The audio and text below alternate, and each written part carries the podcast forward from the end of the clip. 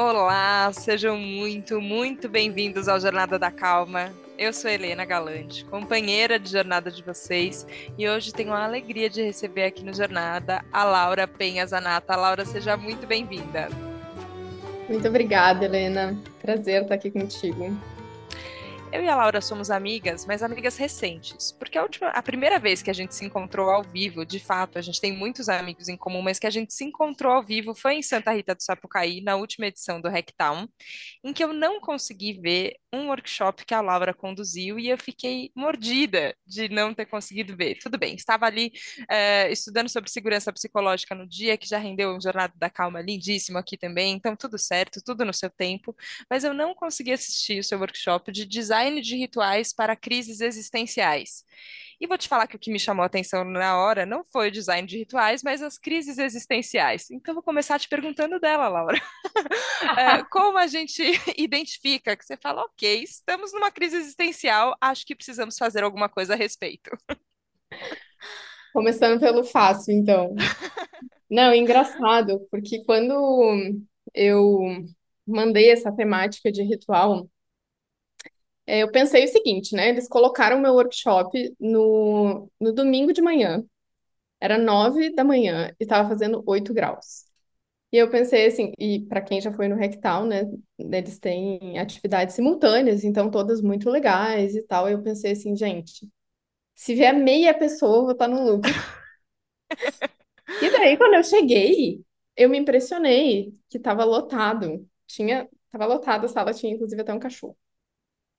E eu pensei assim, gente, o pessoal tá com crise existencial mesmo, o pessoal tá precisando desse negócio, né? É, mas então, respondendo a tua pergunta, né? O que que é uma crise existencial? Uh, se a gente for olhar no conceito, basicamente é quando você perde a, o seu propósito, né? Você não sabe mais exatamente o porquê que você existe, você não se identifica mais, é uma crise de identidade, na verdade, né? É, e daí, eu imagino que os ouvintes já devem ter sentido isso em algum momento da vida. A crise existencial, ela não precisa ser é, sobre a vida inteira, né? Às vezes a crise existencial, ela pode vir a partir do nascimento de, um, de uma criança, né? Que eu era uma pessoa que não tinha filhos, agora você é pai, você é mãe, então não tem mais a minha identidade.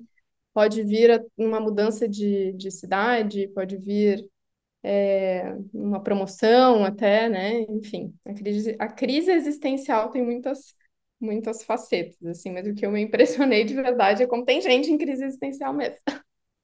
Acho que estamos todos um pouco assim, é, isso que você falou de, às vezes não é a nossa vida inteira, né? Mas tem uma mudança acontecendo e essa mudança parece que engatilha um monte de coisas e a gente não consegue lidar. E o que eu achei ali na, na, na, descrição pequenininha, e como você bem falou, né? São um milhão de atividades simultâneas, todas maravilhosas, você tem vontade de fazer tudo. É, FOMO, né? O Fear of Missing Out, você vive dele no, no Hacktown, você gostaria de se multiplicar por cinco para poder pelo menos ver cinco coisas no mesmo horário e não consegue. Mas eu fiquei lendo ali a sua descrição é, e você fala um pouquinho sobre essa, você falava um pouquinho sobre essa esse desenvolvimento, eu acredito que é quase como se fosse de um conforto ou de fazer as pazes com um momento que não é simples. Porque parece que a gente quer resolver a crise existencial, né? Então, só que tem coisas isso, assim, ah, eu, eu virei pai, eu virei mãe, ou eu mudei de emprego, eu mudei de cidade, a coisa não vai resolver num passo de mágica, né? E acho que a ideia do ritual não é essa, mas ela passa por essa aceitação, é um pouco isso? Totalmente, porque na etimologia da palavra crise, ela não tem nenhuma conotação negativa, né? É a nossa interpretação de o que é uma crise, né, no senso comum, que é algo que não deveria estar ali, que a gente tem que passar rápido, que a gente tem que remediar de alguma forma, né? E eu acho que a provocação do, do workshop, quando eu pensei nele, era justamente como que a gente pode passar por esse momento de uma forma mais consciente? Porque, apesar de ser um momento desconfortável, por a gente estar tá no desconhecido, né, é um momento muito fértil justamente por conta disso, por conta dessa ambiguidade, né? E a primeira vez que eu entrei em contato com isso, por que eu, como que eu fiz essa conexão, né? Falando um pouco, o que tem a ver design de ritual com crise existencial, né? É, como que eu fiz essa conexão? Ahn, em 2019, eu fui fazer um curso na Polônia, é, e tinha um workshop sobre liminaridade. E foi um workshop maravilhoso, porque eu entrei em contato com esse conceito de liminaridade, que é um conceito da antropologia, que foi cunhado por um folclorista. Vamos ter que explicar ele, porque eu não tenho a menor ideia do que se trata, Laura. Eu posso explicar, mas eu treinei, essa eu treinei. É um folclorista chamado Van Gennep, um, e ele começou a estudar ritos de passagem em sociedades, né, que ainda mantinham esses ritos. E eh, na observação dele, ele percebeu que existiam três estágios. O primeiro estágio, um rito de passagem nada mais é que um processo, né? Aonde você sai de uma identidade e vai para outra. Então, o rito de passagem ele pode ser sair da fase infantil para a fase adulta, me tornar um guerreiro, é, me casar, um luto, né? Também pode ser um, um rito de passagem, né? Pode compor um rito de passagem. Então, existem três estágios, né, que ele percebeu, aonde o indivíduo ele passava a não ter mais aquela identidade prévia, né, ou seja, eu deixava de ser uma criança, eu deixava de ser um, uma parte da comunidade que não era, não, não é guerreira, né, passava pelo período de liminaridade, que é eu não tenho mais a minha identidade anterior, mas eu também não tenho a próxima. E a terceira fase, que é a de reintegração, onde, né, eu tenho a minha, minha identidade. Quando eu olhei para esse conceito de liminaridade, eu pensei, nossa, gente, porque no estudo dele, na observação dele, ele percebia que esses indivíduos ficavam num estado de caos, né, num estado de ansiedade, é, de, de, né, medo, enfim, justamente por ser um período aonde eu não sei quem eu sou, né? Então, ah, eu fiz esse paralelo. Nossa, isso tem tudo a ver com crise existencial. Só que a presença do ritual é o que dá sentido para esse desconforto do não saber quem eu sou, essa dor, né, de estar no desconhecido. E o ritual de passagem, ele tem essa função também, né, de olha, isso aqui faz sentido. Essa dor aqui, esse desconforto faz sentido, é parte do processo. Fique com ele também. É importante ficar com ele, né? É importante dar no desconforto. E daí, quando a gente olha para o contexto, né, que a gente está vivendo, de mudança muito acelerada, né, rede social, tudo isso que a gente está vivenciando, muita gente está em crise existencial justamente por estar nesse, nessa, nessa situação de liminaridade, né? E quando você dá sentido para aquela dor, não é como se ela fosse mais branda, né? Mas ela ganhou um sentido. Então faz agora eu, eu sentar com a dor e escutar o que ela está querendo me dizer, né? O que que, que que tá querendo nascer o que que tá querendo morrer aqui, né? É, então o workshop ele foi um convite para resgatar essa parte é, nossa que a gente esqueceu, né? Porque a gente faz ritual desde que a gente, desde que ser humano é ser humano, né? E com o desenvolvimento de tecnologias, a modernidade, né, ah, esses rituais foram se perdendo, né? A gente foi perdendo a capacidade de enxergar valor nos rituais. Nossa, te ouvir agora, é, parece que um convite para fazer isso nesse momento, assim. Eu fiquei pensando que o último Jornada da Calma foi com a Lucilena Galvão, filósofa, e ela fala, assim, falou brevemente no, no episódio um pouco sobre os rituais, né? Sobre como, Uhum. é, como quando a gente está treinando ver esse o sagrado na vida, né? É, e, e como você falou, tentando dar sentido, né, para as coisas, para esse mundaréu de coisas que a gente fica vendo e experimentando aqui no mundo e a gente fica buscando esse sentido. Ela fala um pouco sobre falou sobre um ritual da manhã, enfim. É, e aí, somando com isso que você falou da, da liminaridade, eu eu pensei sobre mim, assim, essa conversa com a Lucilena foi na Casa Clã, que foi um evento muito grande, assim, uma transformação muito grande que aconteceu. E a hora que eu fui postar a primeira foto depois do evento, eu falei, caraca, eu não sou mais a mesma. Isso Uhum. daqui me mudou de um jeito que eu não, que eu não sou mais a mesma. Mas eu ainda não cheguei nessa parte que você falou aí desse terceiro estágio, que estamos todas reintegradas aqui, seguras, confiantes, sabemos. Não, eu sei que a coisa está diferente, eu estou entendendo que está um pouco diferente, mas ainda sem. ainda observando, né? Ainda tentando dar, eh, dar esse sentido. Então, eu queria aproveitar esse momento e também em benefício próprio, já que estamos aqui conversando, eu quero, eu quero entender melhor, eu quero conseguir integrar isso melhor, imagino que os ouvintes também. Eh, quando você está falando de ritual, Laura, o, o que que é um ritual? Eh, qualquer coisa pode ser um ritual, ou um ritual parece que é isso, um livro que a gente tem que ir na biblioteca buscar 50 rituais para melhorar o seu dia, não sei. Uhum. Eh, do que que você está falando? Do que que a gente pode considerar quando a gente fala de ritual? Uhum. O ritual, ele é uma sequência, né, de atos que são simbólicos, ou seja, eles representam algo, né? É, então, e pode ficar um pouco nebuloso essa definição, né? Porque você, será que escovar os dentes pode ser um ritual, né? Olha, se isso representa algo, né? Se tem uma simbologia para você, ele pode ser um ritual pessoal, né? É, mas o, o que a gente vê que tem acontecido, esse, e eu, eu escutei esse episódio com a Lucilena, é um esvaziamento dos rituais, né? Do sentido dos rituais.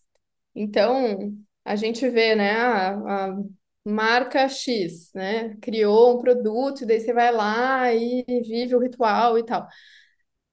Gente, o, o ritual ele precisa ter significado. Então, assim, a primeira coisa, né?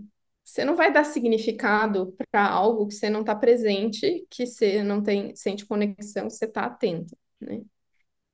Se você está fazendo uma sequência de passos que não tem essa qualidade, que não tem essa conexão com o transcendental ou com o sagrado ou com algo que, né, é, que gera essa conexão para você, isso é um, né, um, pode ser chamado de hábito, pode ser uma sequência automática, né? É, mas o que a gente vê é que é engraçado, né? Porque será que é, tomar chá pode ser um ritual? Pode ser um ritual, né? Será que a gente pode casar e não ser um ritual? Pode também. Porque quantas pessoas casam, né? E aquilo tá só uma sequência de ações, né? E, inclusive, eu acho que ela traz um exemplo de um casamento que para ela foi um stand-up, Sim. Né? Então, assim, não, teve. Aonde que aconteceu o casamento ali, né? Qual era a simbologia que estava por trás, né? O que estava representando o casamento ali, né? O casamento, ele, de fato, não, não teve esse efeito transformador, né? Que o ritual tem. Então, é isso que a gente vê acontecendo, e é isso que também tem sido uma grande motivação para mim, assim, de transformar essa iniciativa que começou com um workshop num projeto maior, né, um laboratório de rituais, para que a gente consiga resgatar, né, o, é, como deixar os rituais sexys de novo. Obrigada, Mas como que a gente pode resgatar, né, o que a importância que tem ritual, porque ele é muito importante para nós já.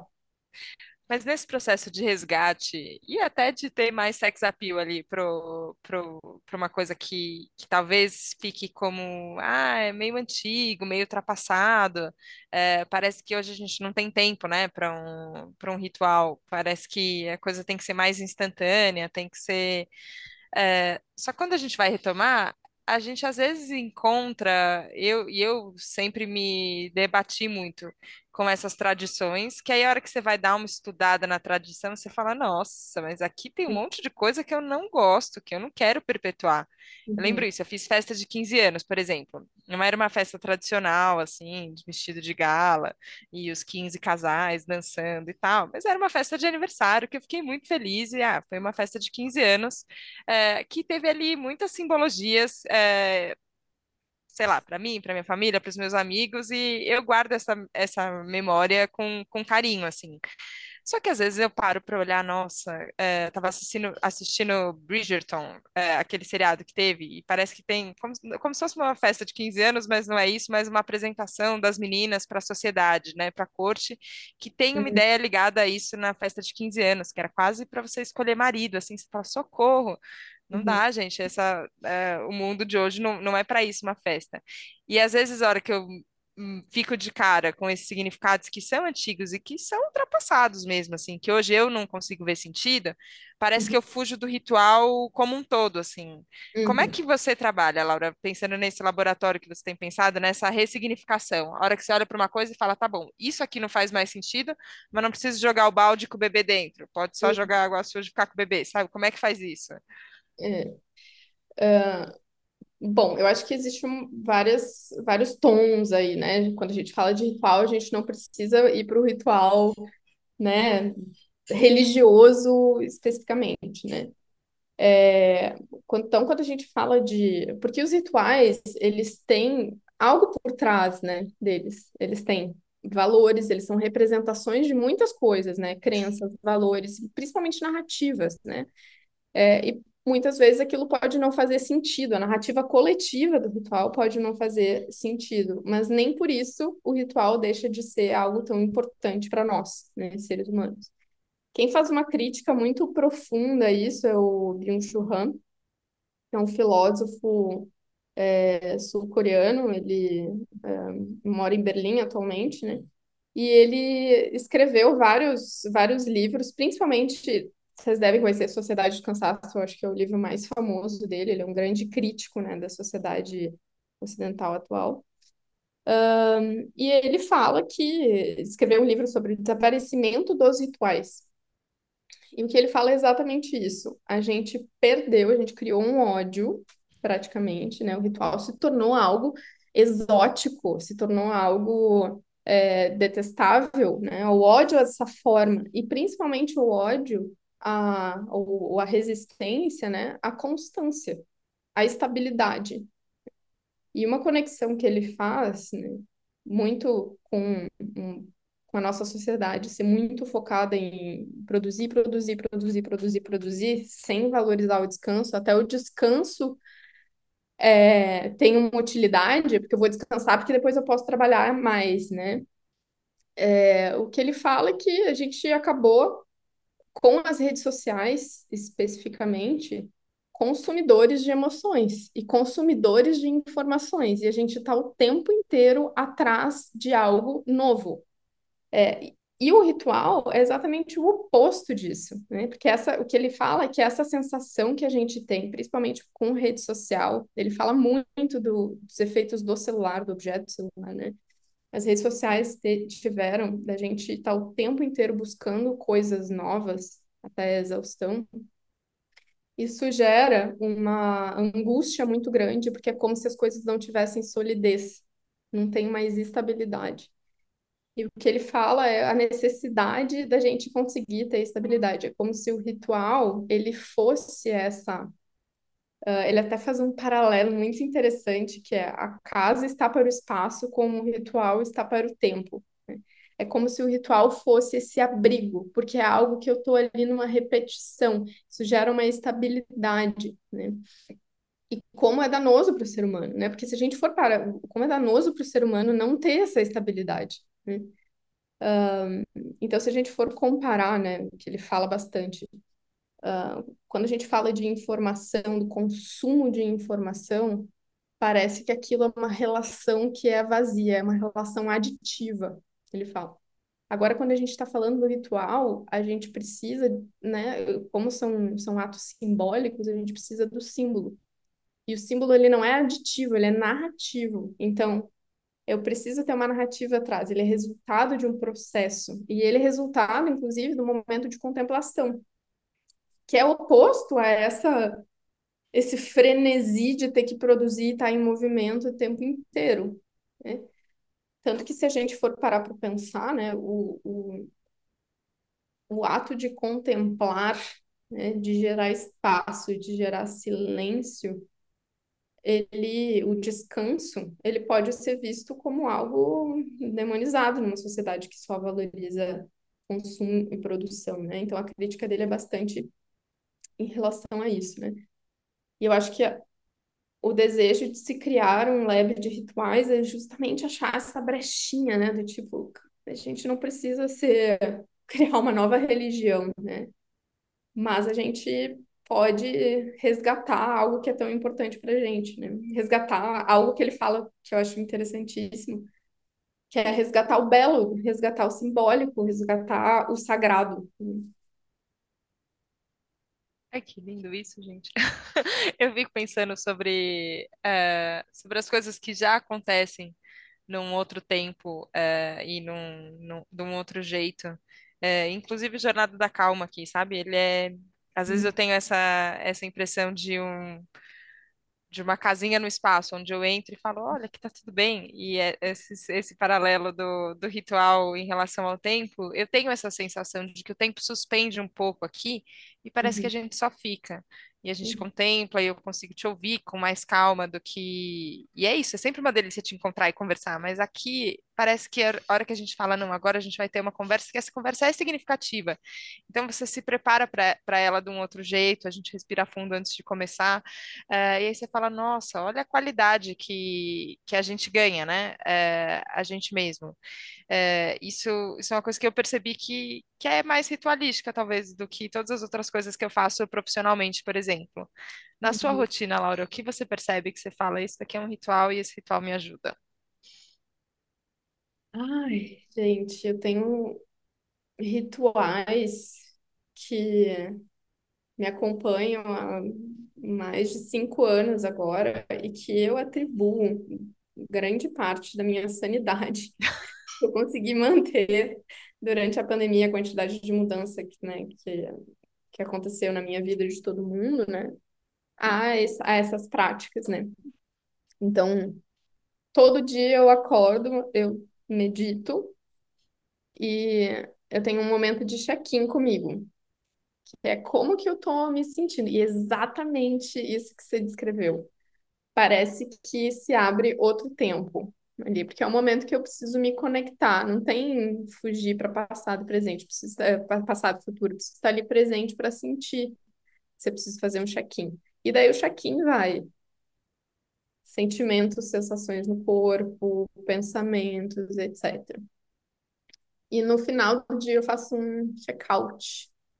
E eu vejo, faço uma retrospectiva, assim, de como que foi o dia, e eu acho que isso trouxe muita, principalmente depois que eu me tornei nômade, aonde eu transitei muito, né, em espaços diferentes, ter esse tempo que é da constância me gerou essa sensação de lar que você está comentando, né?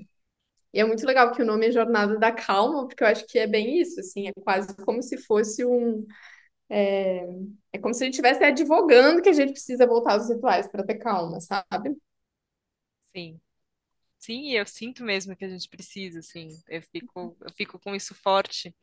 É, aí queria te perguntar também, porque a gente falou do Hacktown, desse workshop que já aconteceu, está no passado, gente, esse tempo não volta, mas vai ter uma imersão sobre, sobre rituais que vai acontecer em Santa Rita do Sapucaí daqui a pouquinho, né? Conta pra gente, Laura. Sim, então, eu me juntei com esses dois amigões, o Gus e a, e a Joana, para fazer uma imersão em design de rituais. em Santa Rita do Sapucaí, no interior de Minas, é onde acontece o Hacktown, porque é um lugar mágico, de verdade. Vai acontecer no dia 29 de abril até o dia primeiro de maio.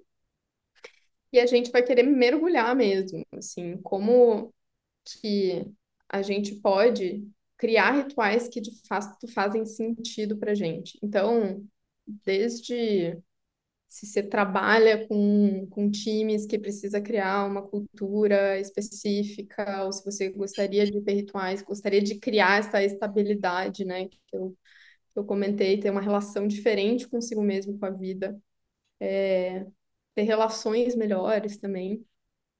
A gente quer trazer esse, esse espaço mesmo, né? Até porque a gente sente que a gente precisa criar intencionalmente esse espaço. Porque se a gente não cria, as pessoas não vão fazer isso sozinhas, nós também não, né? Então, a ideia dessa imersão é como que eu posso criar um espaço, um respiro. Então, se você sente essa necessidade aí de ter espaço, respiro para conseguir refletir sobre essas coisas que de fato importam e vão trazer essa estabilidade, é, a gente vai fazer esse trabalho aí de três dias, que eu acho que vai ser muito lindo. Está Nossa. convidado. Ai, que delícia, que delícia. E até isso, né? A gente fazer. é, às vezes eu falo que eu, eu em muitos cursos, né? Assim, tenho essa é, característica curiosa, então quando eu vejo eu me apaixono e aí eu falo, não, eu quero fazer, quero estudar, quero isso, é, e às vezes a gente não consegue ir a fundo, né? E essa característica de imersão às vezes é boa por isso, né? Porque a gente consegue se aprofundar um pouco mais, viver um pouco mais isso que está isso que tá acontecendo. É, mas eu acho que a gente precisa. Já estamos no final de Jornada da Calma, pois é isso. O tempo abre uma brecha e ele passa mais rápido também do que, ou mais devagar, não sei dizer. Ele, ele se comporta de maneira diferente aqui no Jornada. É, mas eu queria te perguntar sobre sobre a possibilidade da gente fazer esse autoestudo, né? Eu acho que é isso, uma condução como a que você propõe é muito legal e acho que todo mundo deve estar bastante curioso aqui também para estudar mais formalmente isso, ritualisticamente, um, um estudo aprofundado. Mas quem está ouvindo, Laura, e falou, tá, eu acho que eu acho que talvez eu precise de mais rituais, acho que talvez eu precise de um ritual a mais. Hum. Tem tem uma condução que você possa fazer, uma prática para que as pessoas possam é, fazer essa autodescoberta do que pode funcionar para elas? Bem, vamos fazer agora, então. Esse é o meu convite. Então, vou pedir que você feche os olhos rapidinho. Não vai demorar muito, não importa onde você está, ninguém vai notar. E entre em contato com isso que você está buscando. O que, que você gostaria de cultivar na sua vida? O que, que você gostaria de ver nascer, crescer? E agora busque tentar colocar isso num símbolo. O que, que representa isso para você? Não interessa as outras pessoas, para você. O que, que representa isso que você está buscando? Pode ser um objeto, pode ser uma música, Pode ser uma palavra, uma cor, um lugar, algo que você tenha conexão. Agora, busque algum momento do seu dia para você se conectar com isso. Bem rapidinho, não precisa ser algo longo. Escolha um momento que você sabe que você vai conseguir cumprir. E faça com presença, com atenção. Pode abrir os olhos. E é isso que pode ser um ritual. Um ritual é você fazer, intencionar e se conectar. Se você não conseguiu se conectar, muda, vai mudando aos poucos. Mas não deixa de fazer, não deixa buscar, de buscar essa conexão com aquilo que é importante para você. É isso. Ai, Laura do céu. é muito, é muito encantador pensar nessa possibilidade assim, como como é simples e ao nosso alcance. É, se a gente colocar isso que você algumas vezes repetiu e acho que é importante a gente repetir muitas vezes, intenção. Como é que a gente coloca a nossa intencionalidade para trazer isso para o presente, para o que está acontecendo. Então, queria te agradecer só muito pela presença aqui no Jornada da Calma. Que delícia, que privilégio. Obrigada mesmo. Eu que agradeço, estou muito feliz de estar aqui. Obrigada pelo teu trabalho, que é muito lindo, muito necessário. Obrigada, obrigada, obrigada mesmo, Laura. Obrigada a você que nos acompanhou hoje aqui no Jornada da Calma. Toda segunda a gente tem o nosso ritual, né? A gente começa, a gente abre uma conversa, a gente abre o coração, confia e a hora que termina, acho que a gente sai muito mais preenchido. Então, obrigada. Obrigada por fazer parte dessa jornada junto com a gente. Obrigada por confiar. E na próxima segunda, a gente se vê no próximo Jornada da Calma. Um beijo. Tchau, tchau.